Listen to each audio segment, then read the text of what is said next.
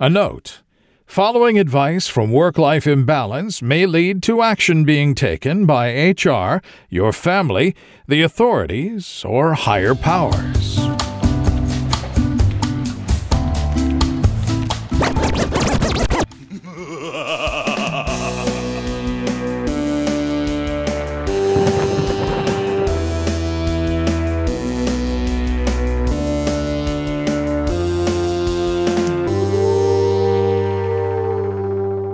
Welcome to Work-Life Imbalance with a very special All the Horror episode.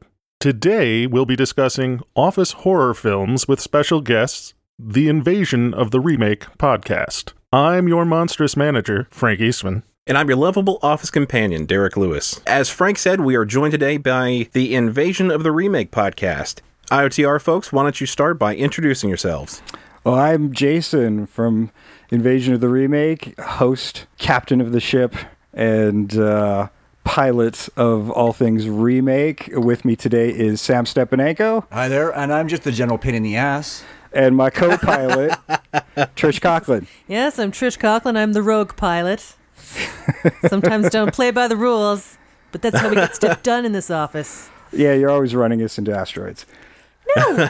Okay, one time and you just keep bringing it back up. That's what the shields are for. It's fine. Right? That's what I said. That'll bang out. a little bit of buffer and you're fine. I needed Jordy Laforge. Yeah, today on the podcast, like I said, this is a super special episode for All the Horror. We're going to talk about office horror, and the first thing that I want to talk about is American Psycho. So American Psycho is a year 2000 American black comedy horror film directed by Mary Heron, based on the Bret Easton Ellis book from 1991. It has a fairly star-studded cast: Christian Bale, Willem Dafoe, Jared Leto, and then a lot of other people that aren't worth mentioning.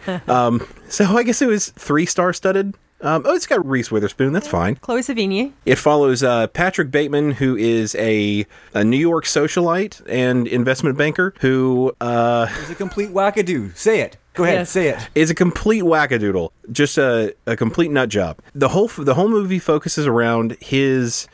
materialistic lifestyle and competition between him and his co-workers, with one of the most quintessential scenes being the opening, where him and his co-workers are flaunting their business cards in front of one another. I know I personally have not flaunted my business cards. Frank, I feel like you probably would have. Not, Derek. I mean, we've made some business cards here recently, and I know the pain. Right. I mean, I've checked the print job. And I don't think we didn't dither over paper stock quite as much, though. Right. That is true. There's something to be said about the tactileness of a satin finish. Mm. Just saying. Well, and what's weird is watching a group of men really, really get deep into discussions on ebony versus bone versus the many different shades of white. Right. I mean, it almost takes on like a weird sexual overtone. Like they're sitting there discussing like the way it feels, and like you said, like the ebony versus bone, like they're really talking about it in a very creepy way that makes me feel wildly uncomfortable listening to that. Oh yeah. Very much so. Yeah, there's definitely some Oedipus, whatever stuff there, and some dick comparing. Oh yeah, it was definitely sort of homoerotic in its how long it went on. It was definitely intended to be like a check out my piece sort of. Yeah, feel my raised font.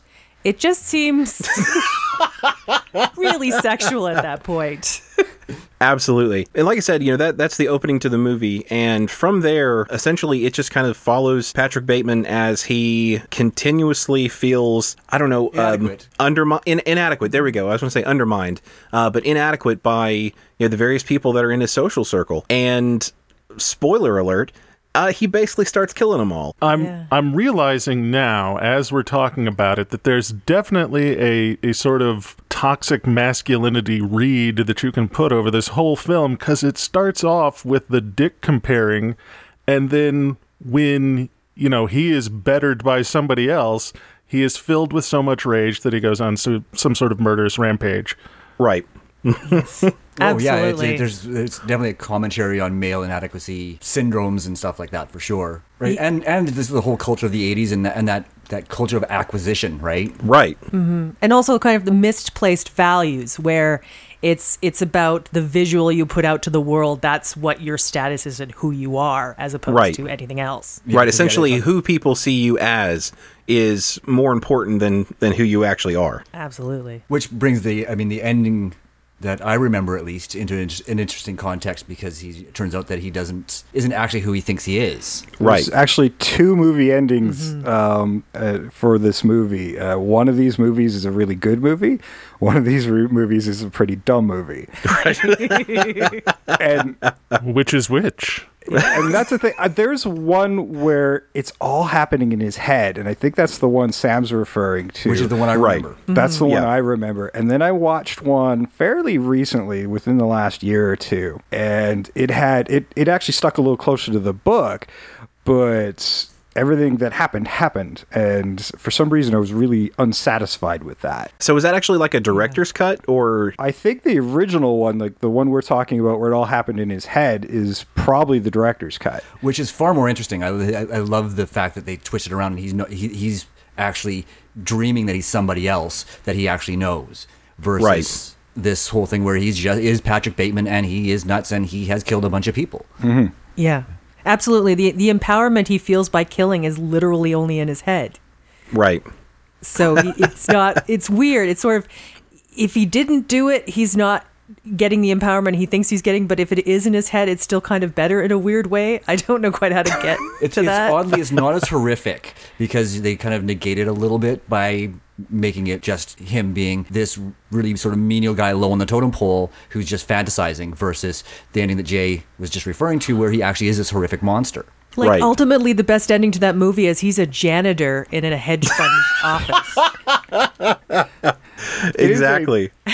It is a mundane Wizard of Oz, and you were there, and you were there, and you were there, and I killed you all. I killed you all. Especially you know, the hooker on the street. I dropped a fucking chainsaw on you from like 3 stories up. I mean, that is one of the best scenes in just about any movie. I know that it is ridiculous as hell. For people that don't know, essentially, he takes a couple of prostitutes up to his room and he attempts to murder them, successfully murders one of them. One of them escapes, runs down a flight of stairs, and his solution to that is by chucking a chainsaw over the banister. And then, you know, there's this really, like, awesome scene where he's, like, watching the chainsaw flip down and down and down. And then, like, he gets this moment of satisfaction because he hits her and kills her somehow. And it is so amazing. One of the best kills in any horror movie. All the time, he's bloody and naked. I can imagine people looking out their peepholes in this apartment building. Oh, well, when you were discussing the toxic masculinity, like, what a better, like, tableau for that, where his dick is, it's just a chainsaw. Right. Yeah, he's actually wielding it as if it is an extension of his penis. Well, yeah, he was able to perform once, but then not the second time.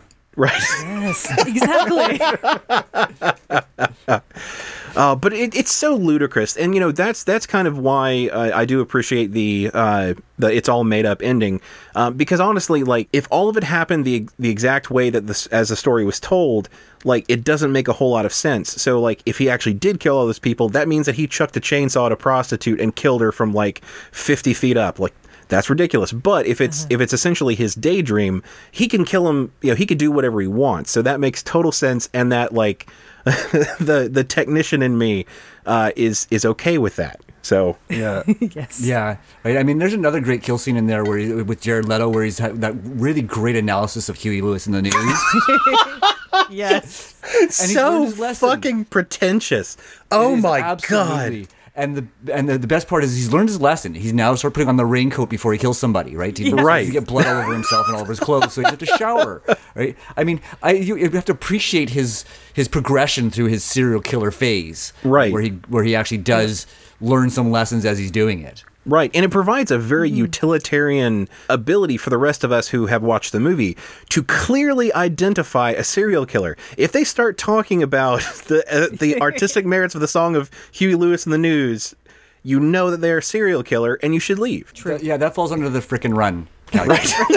But that was like quite a long... That was like 2000. What do you think is the equivalent now, if it's not Huey Lewis? Oh, boy. Nickelback? Oh, no. Oh. Nickelback. Oh, don't do that to Huey. That is a disservice to Huey Lewis. Yeah. I feel sorry. I apologize to Huey. I'm going to say probably some of Beyonce's less accessible work. See, but wouldn't it be more like pop culture, like Bieber, probably? Like, because I think the one was Huey Lewis. That's a better one. The fact about Hip to Be Square was it was so middle of the road and so just trying to please everybody, and that's sort of where that came into. Yeah. It is Justin Bieber and Skrillex, whatever that mashup was. It is the artistic merits of Bieber x Skrillex. Now, if you put Bieber in this remake instead of Huey Lewis, he'd actually have to be in the movie, so you have this cathartic escape when he is murdered brutally. I don't know if you could remake American Psycho today, because it would just be a documentary. Yes. See, I think that's the problem, is that, you know, just like we did with Idiocracy, I think people started to think that was like, okay, this is a tutorial, so let's just all start doing this, instead of a cautionary tale, that it was meant to be. I think we kind of fucked up on those. Yeah, like somehow we got on that timeline where this is what we're doing now. I want off this timeline, to be honest. Yes. Oh, my God. Oh, where is my Mr. Fusion? Yes. Ditto that. Drives my car and makes a good milkshake. But you saw what they put into it. Do you want to use that same thing for a milkshake?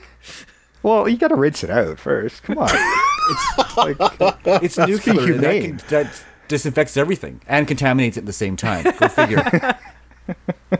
All right. I think we've milked American Psycho pretty good. Phrasing. Look, you knew there was going to be a masturbation joke in here. It doesn't matter if we have company. I'm still going to be me. So. Oh, I'm the one most likely to make that joke. So that was my first pick, or my main pick. Who else has a good one for us? Oh, who wants Why to shake that one, Trish? I stumbled upon this one just the other day, and it has Zachary Levi in it, and I don't know who the young kid is in it. It's called Office Uprising. Oh, that is a new one to me. I haven't seen this one. It must be brand new. There's this place called Ammo Tech where he works, that does sort of like weaponized stuff, and basically like the first bit he talks about like how to maintain your like low profile in the office, because he's just a lazy person, doesn't do any work, works on his video game while he's at work. I'm intrigued now. It's good. And then he leaves work early one day, and the company gets this energy drink called Zolt, and he leaves before they give it to everybody. Then he goes back into work the next day, and basically, like, it's like they're zombies, but they're like super productive zombies. Oh. Which does sound a little bit like Bloodsucking Bastards, where they're turning everybody into vampire super workers, right? Right. With like rage issue, and there's a lockdown because it's Ammo Tech. Eventually, there's a lockdown in the building. So that actually brings up an interesting point about this, because, you know, if they are an ammo company, they're turning everybody into zombies. Do you feel that might be because, you know, hey, we got lots of guns. If shit goes south, we can just take care of this. Well, it's true. It seems to me there's two levels to this, where it's they're weaponizing everything and it's fine. But the one guy is like, oh, regional manager of the world. I'd like to be that. So it's the toxicity of the culture, but it's also about like trying to make people very complacent. Like through the Zolt, they're just really dedicated to like just being either being in charge or working very hard. Right. And it's also about kind of where the complacency, where somebody works for a company called Ammo Tech, and the thought is, well, I mean, I'm just a lower person on the totem pole. I work for Ammo Tech, but I'm not really culpable for what Ammo Tech does. Right. So I think there's a couple of those themes that run through it. And there's just a great moment with like a body, like a biomechanical kill suit at the end. Really? So they have like some closet full of mecha that somebody dons and just takes them all out. Yeah, exactly. He puts that on. There's also like a bunch of like a bit of their prototypes downstairs as well. They also have some way, for some reason, have like a weaponry museum in the building. I wasn't quite clear on that when I was watching it. So it's like, which tie do I put on? Except I'm like, do I want the green mech warrior or the blue mech warrior? Exactly. Interestingly, I was over here. I know of this film. I haven't watched it yet. It was actually filmed here. Oh, wow. Yeah, principal cool. Principal filming was in Alabama. I know somebody who worked on the set, actually. No shit. Yeah. Wow. I remembered the Zolt because I think we had like a leftover can. Holy shit. Nice. It was filmed in Birmingham, Alabama. What the fuck? Why didn't I know about this? I'm sorry, you're seeing my mind fucking blown in media res. Like, this is crazy. Leave it to the Canadians. No, what's weird is, of all the people we could be talking to, this is happening now. That is so crazy. Oh, man. So where did the actual filming take place? Do we have any idea?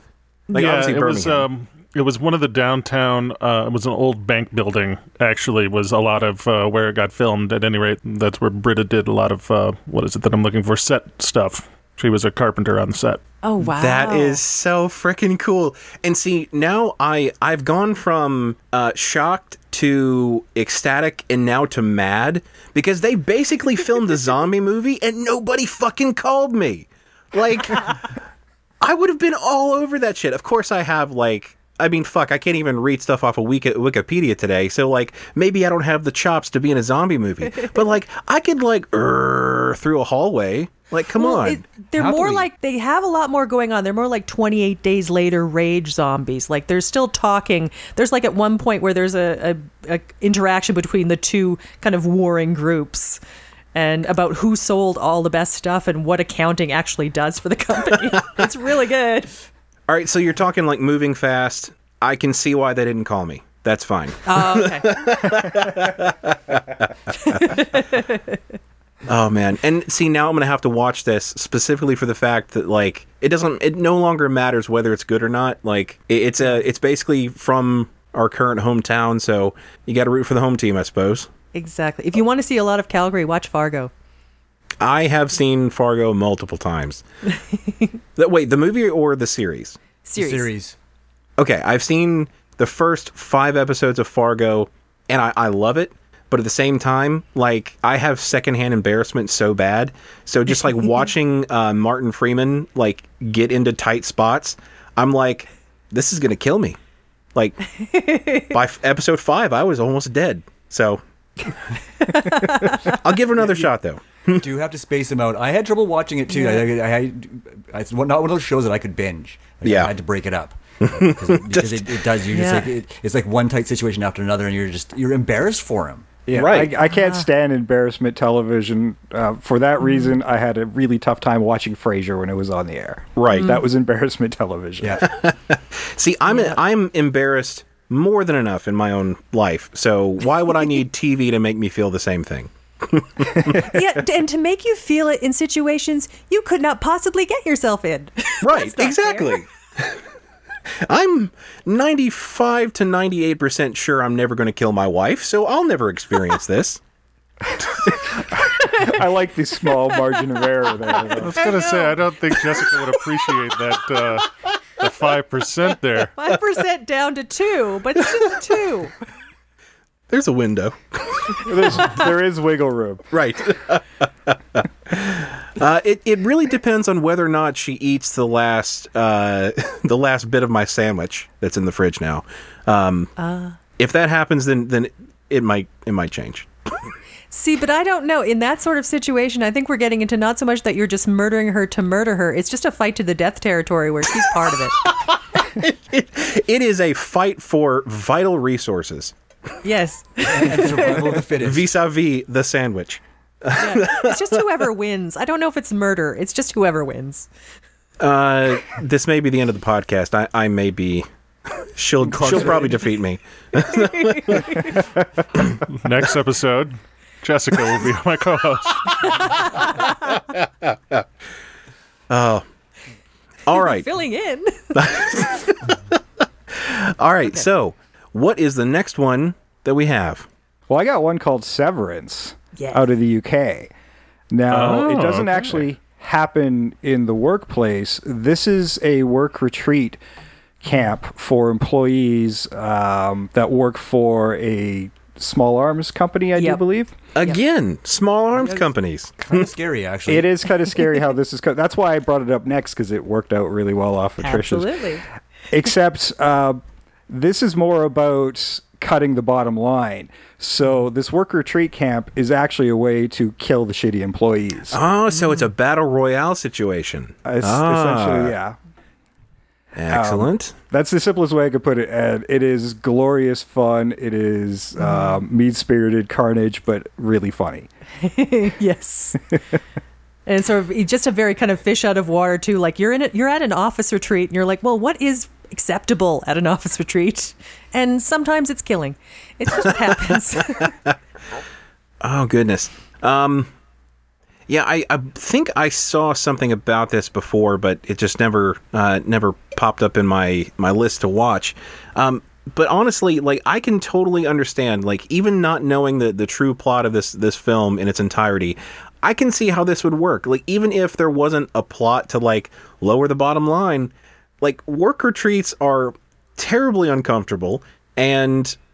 It depends on how long it is. If it's a couple days, you can probably get away with it. But if you're on your fourth or fifth day and nobody's died, that is a really successful work retreat. Like, absolutely.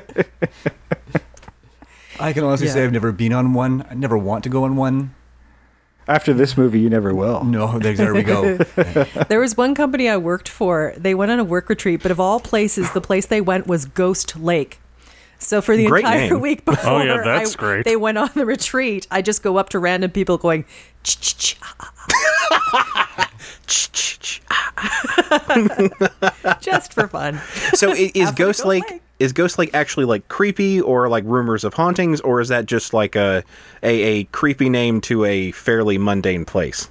Creepy name to mundane place. Oh, that's a missed opportunity. Samuel L. Ghost founded the town.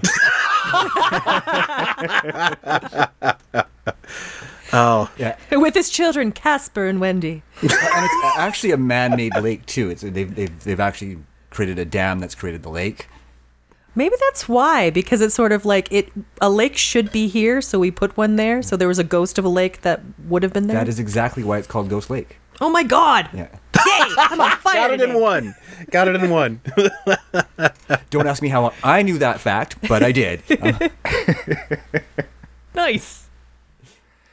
Yeah, I don't know if I'd want to go to a place like that. I moved to Vancouver to do film school a long time ago now, but one of the apartments I was looking at was on a place called Blood Alley, and I'm like, oh, nope. Christ. God!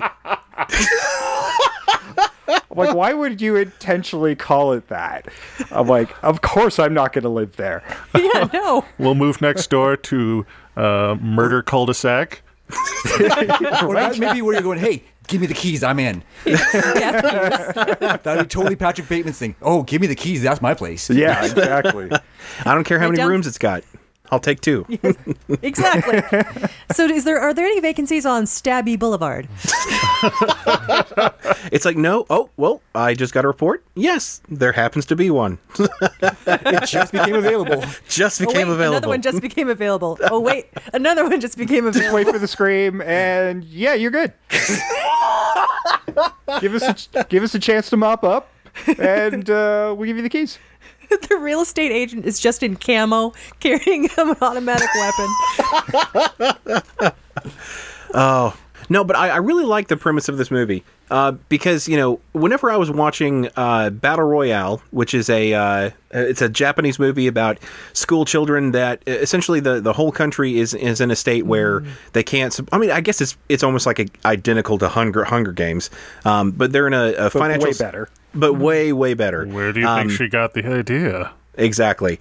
The entire country can't support all the children that are coming up, and so in order to ease the burden on the economic system, they put 30 of them on an island and make them murder each other. Whenever I was watching that, I was thinking, I can't really like relate with these people. I guess at one point I was a child that didn't like my classmates. At one point you were a Japanese school child. Things have taken a real weird turn since then.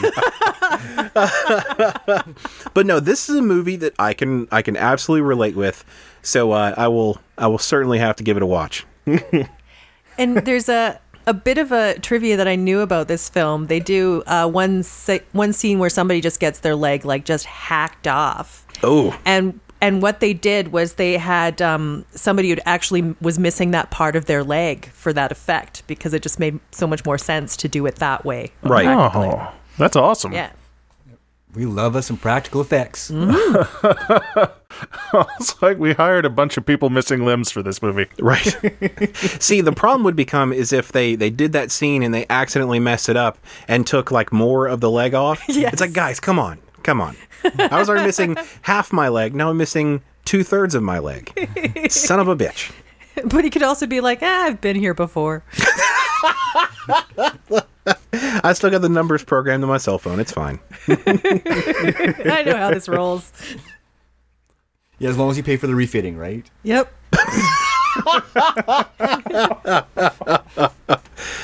Oh, God. All right. Who we got left? Sam? What is the movie you brought? Well, I had a whole list of them, but the one I wanted to mention, because I didn't think we'd touch base on this one as an office movie, is Gremlins 2. Yeah. Oh, my beautiful. God. That was the noise I was looking for. Yeah. That is a good pull.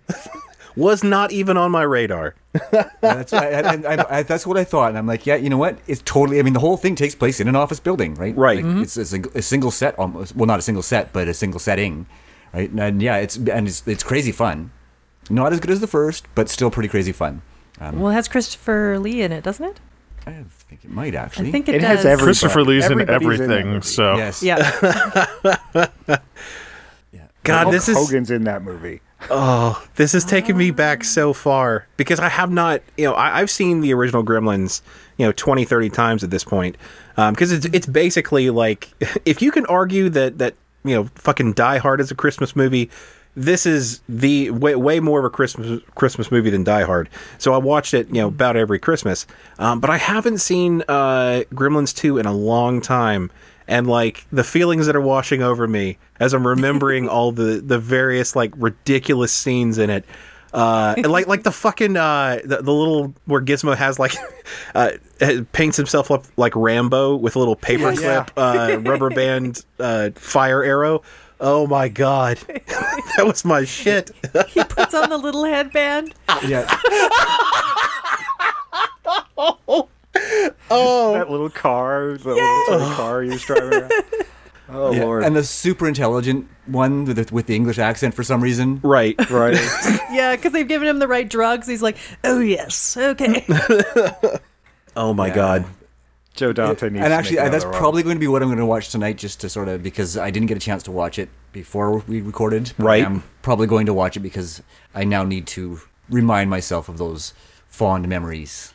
I definitely liked this one more. Like, you can tell that it's not necessarily a better movie, but it certainly is a more fun movie, because like the original one, it definitely has like a lot of really creepy moments that kind of that make normal things really odd, because like for instance, like the song "Do You Hear What I Hear?"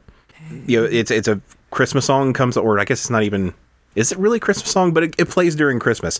Yeah. But now, every time that I hear that, I think of, you know, the son coming down the stairs to find, you know, the gremlins just fucking the kitchen right up. And it's a very, it's an oddly creepy scene for such a goofy kind of movie that the first one is. But that one, like, every time I hear the song, it brings me right back to that. And so I hate that song now. Not because I hate the movie, but because it's like, oh shit, where are the gremlins? Where are they at? But the second one is just like straight fun. It is, yeah. It doesn't have the same really dark undertones that the first one does. It's definitely a lighter film all the way across the board. Right. But yeah, I thought that would be a fun one to bring up. Pull that one out of the vaults. I will have you know that I am adding that to my list for October, because now I can't not watch it. Yeah, I'm pretty much the same way, but I have to wait. No, I don't have to wait. I can watch that whenever I want. That's what being an adult is like. Well, and I've seen it, so it doesn't count. I don't have to worry about not watching it for 31 Days of Horror. Yeah, see, Sam's thinking about our upcoming 31 Days of Horror challenge.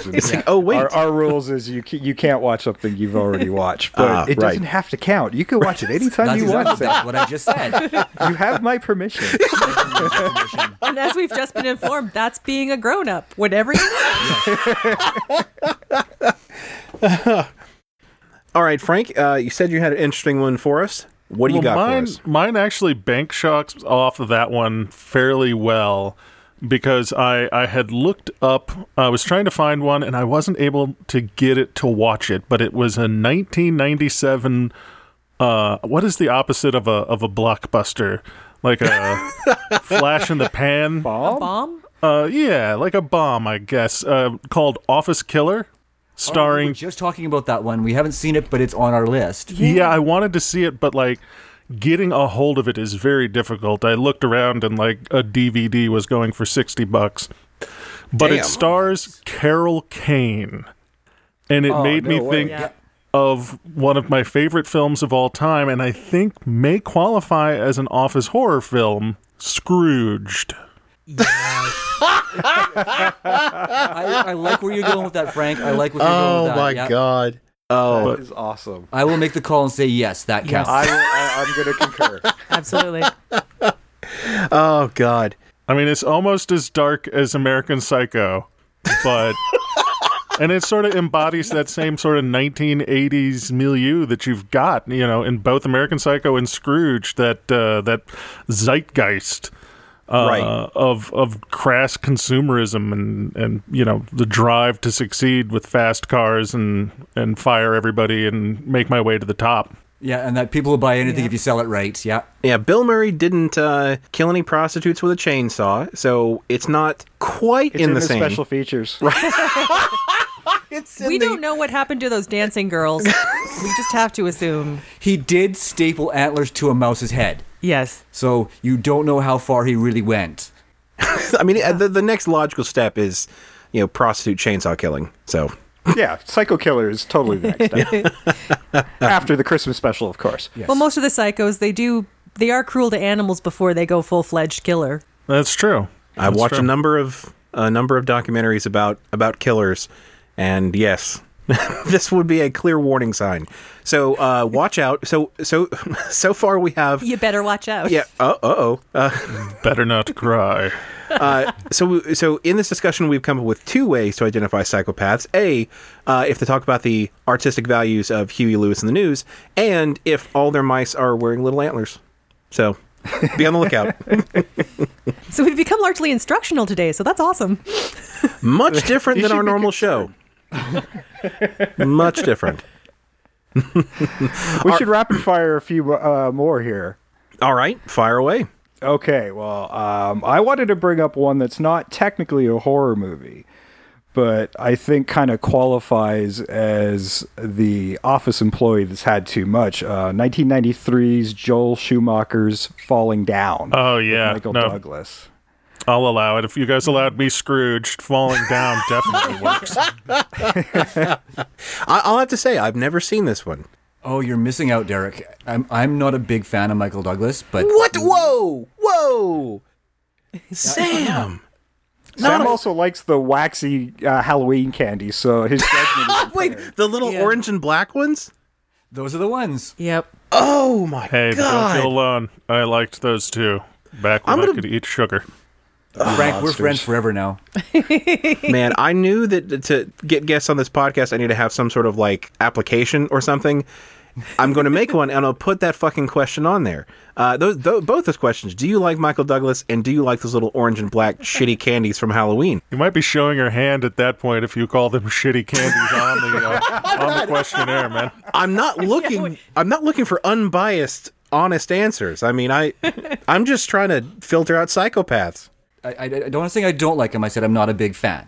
There's a big difference. I like almost every movie I've ever seen him in, but for something about Michael Douglas just doesn't appeal to me. Okay. It's not enough to sell me on a movie. Okay. But I will watch movies with him in it because I do enjoy the movies he does. Okay. Just saying. So we'll take a quick sidebar here. this will test the mettle of our future friendship from here on out. Well, how do you feel about it? I know I've already pushed it. How do you feel about the game? Love it. Yes. Okay. We are back.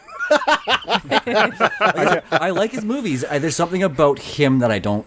He's one of those people that if I met him on the street, I would not want to be friends with him. Oh, he does absolutely not have a kissable face. I don't know what it is, but there's something like about the way he looks that makes me go, you're somebody I wouldn't want to know.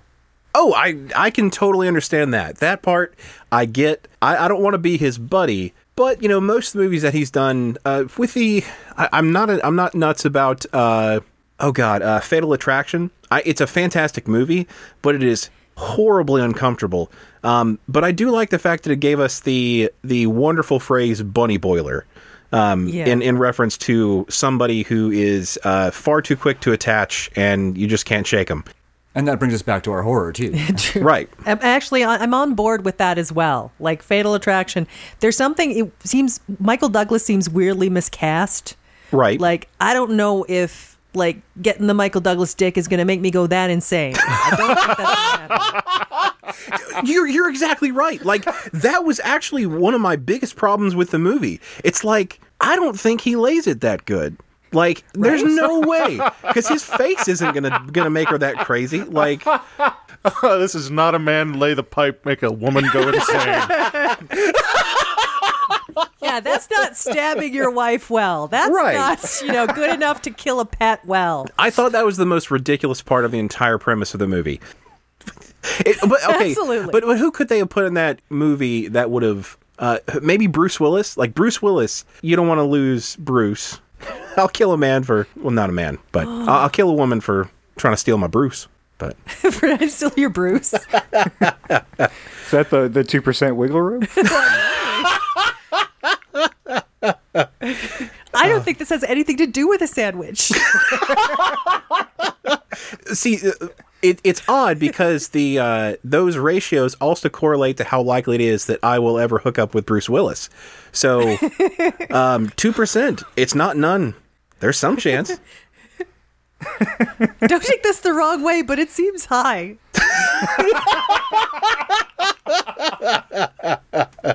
Anyway... he's pretty hetero, I'm just saying. Oh, I have my ways. Okay. All right. So I'll take my turn.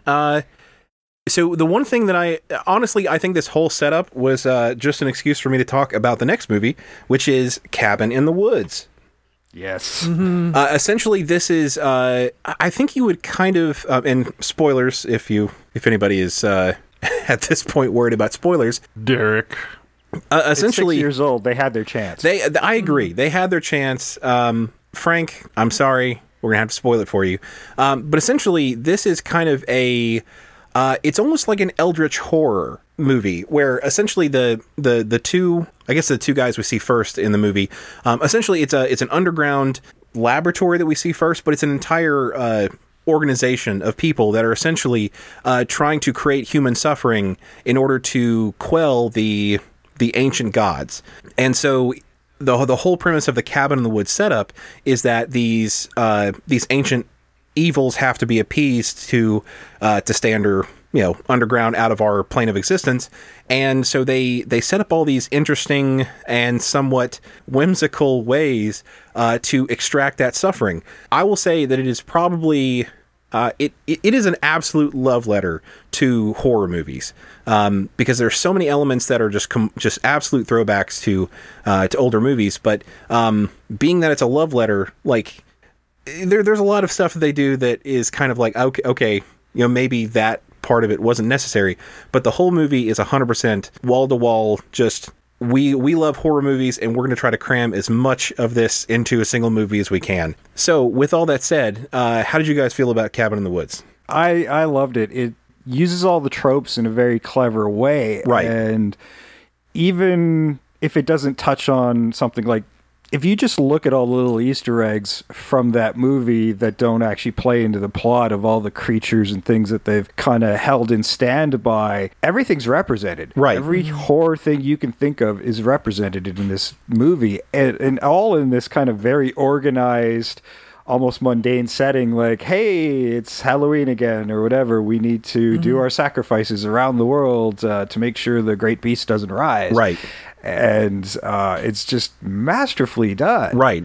And there were a lot of office politics, and that's why it's kind of in the office horror category, in my opinion, is because essentially, like I said, the overarching kind of theme in the movie is this organization that's trying to keep these eldritch gods at bay. And, you know, they're doing very mundane things, like, you know, I think you see them in a break room at one point. They're doing like betting pools to see essentially how these kids are going to pick their own fate to die. You just see this like really funny juxtaposition to like the horrible shit that's happening in the woods, and then, you know, this very mundane office setting that is very relatable.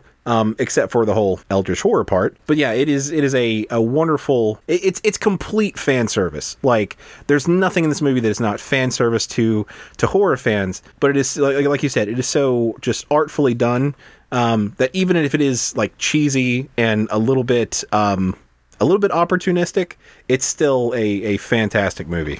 It's gory and funny at the same time. And right. That's, it's a fun ride for all of those fans of like campy slasher genre stuff. Right. And it's got your zombies. I love what the dude who's really upset that the fishman's never picked.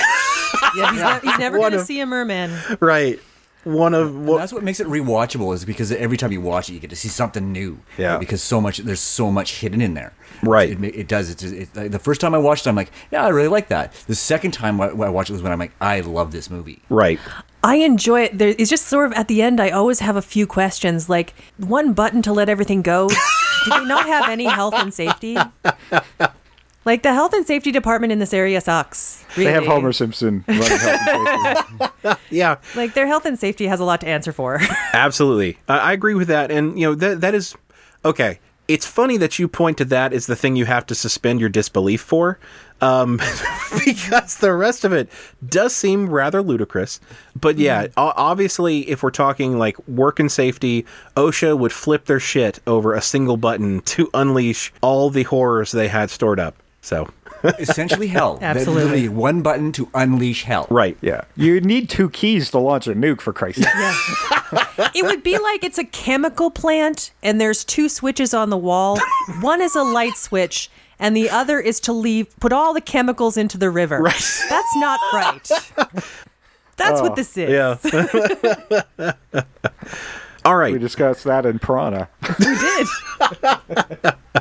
All right, got any other good ones? Okay.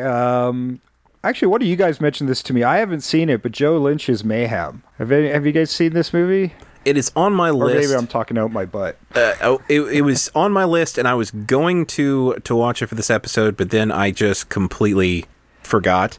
Or rather, I was like, you know what? Instead of watching a new movie, I'm just going to watch American Psycho twice. Well, I haven't seen it either, but it seems to be a very fun, the ultimate revenge on your boss kind of movie. Right. Which I can certainly get behind. I think the key point in Mayhem, and I haven't gotten to see it yet, but what strikes me as being an element of interest is this, you know, they're doing the whole virus and everybody turns into crazy zombies that are hyper violent, but that the main character knows that he is probably infected with the virus. Right. And then I think there's sort of the question throughout the rest of the film as to whether he's doing all this shit because of the virus or because he knows that he's not legally culpable because he's been infected. Yeah, so like it was just, he had an excuse, so might as well ride it till the wheels fall off. Yep. I like that. Sam's going to appreciate this one. Nicolas Cage's Vampire's Kiss. Oh, my. Oh. Why don't you tell them about that one? You know, it's been so long since I saw that. I mean, I don't even really remember it. I didn't even pop into my radar as an office movie. Well, you know, it's basically about this office guy who starts thinking he's a vampire. And that's the gist of the movie, is he or isn't he? Yeah, and I remember liking the concept of whether or not he was or wasn't a vampire. But yeah, I didn't really sort of see it as an office movie. But you're right, it is definitely in the office movie category. Yeah, I tried to pick some weird shit, so I needed to match your Gremlins 2. Yes. Well, it's weird as we're going kind of through this and I'm hearing a bunch of this stuff. There's a weird bunch of stuff that happens in a lot of kind of office horror movies is the question of, is this actually happening, or is the person actually crumbling under the pressure of stress and having mental illness? Right. And that's very deliberate, because in a lot of cases, especially in the mid-'80s to the mid-'90s, there was a lot of corporate pressure and a lot of people did crumble, right? And this is just taking it to that extreme of where they've come to the point where they become homicidal or they retreat into their own minds, having these really, really violent fantasies. Well, yeah. So, I mean, I think that's why we saw sort of a bump in that office horror in the mid-'80s to mid-'90s, and we're starting to see more of it again now. So, right. What does that tell us about our working lives and society now, where we're seeing more of these horror movies? Yeah, I think we're on the part of that cycle where essentially, you know, we kind of rode the '90s and the early 2000s, and you know, everybody kind of got used to breaking themselves again, especially with like the startup culture and things like that. Mm-hmm. So now everybody's putting in 100-hour work weeks, and you know what sounds nice? Busting up your office. So I will say about this Vampire's Kiss movie, I'm disappointed that I didn't know that there was a Nicolas Cage vampire movie. To be honest, it's a trip. It is so much fun to watch. It's the one that he actually eats a cockroach. He did it for the scene. And there's some rare overacting from Nicolas Cage. What? Characteristics from him. So it's nice to see that kind of departure from his subtle performances. Yeah. Our usual sedate, very measured Nicolas Cage. Yeah. Oh my God. It's nice to see him break loose a little bit. Yeah. It's if you will, Cage-tastic. Yeah. Yeah. Oh my God. You know, I was going to try to mention something about another Nicolas Cage movie where he was actually sedate. I pulled nothing. Like I can't even think of one. Valley Girl. Fair enough. Oh God. It's, if you haven't seen it, it's because nobody else did either. Well, I think it was early enough he couldn't get away with that shit. He had to pretend to be a viable actor for a little while before he really stepped into his own. Well, he does have an Oscar. Come on.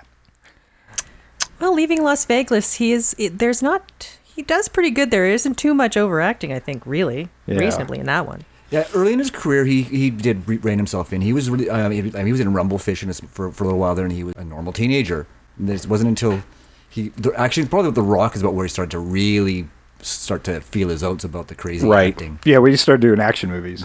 Yeah, I will say that if winning an Oscar is your gauge of whether or not somebody is a quality actor, I will say Suicide Squad won more than a couple. And that is so telling, and maybe it is kind of like a little bit of saying something about the way they are now, but yeah, they don't mean as much as they used to. What are you saying? It's a superhero movie treasure. That's awful. It is absolutely awful, and I'm sure some people want to fight me about it, but it is god awful. See, I thought Suicide Squad just meant what you felt after you watched it. Like, are they around? Can they help me out? What's going on? Exactly. It's like I really need them right now because I don't want to be watching this movie anymore. Yeah. And I need their valuable service. I want the opposite of the Samaritans. Watching that movie puts me in a mayhem-like rage. Yes. I want to rattle like just a couple more out at people if they want to check them out. Belko Experiment for 2016. There's the 2015 Office from South Korea, which looks pretty wild. I haven't seen. I thought about covering that one, but then I didn't necessarily want to like try to make everybody follow or watch a Korean movie. Even though it's fantastic, but I know it's not everybody's cup of tea. And there's another one I found called Compliance from 2012. Go look it up. And I don't know, could I add just maybe one more thing? I feel by rewatching it, if you were to put the right background music in it and edit it just right, Office Space could be a horror if you wanted it to be. No. I am 100% with you, because the only thing that Office Space is lacking as far as an office horror is actual death. Like, if he had just like snapped at the very end and killed somebody, it certainly could have been, you know, in the same category as office horror. And it's office horror in a different way. Like, it's not a psychological thriller. But for people that work in offices, it is horror, because essentially you heard it. You know, we talked about secondhand embarrassment. This is secondhand mundanity. It's existential horror. Absolutely.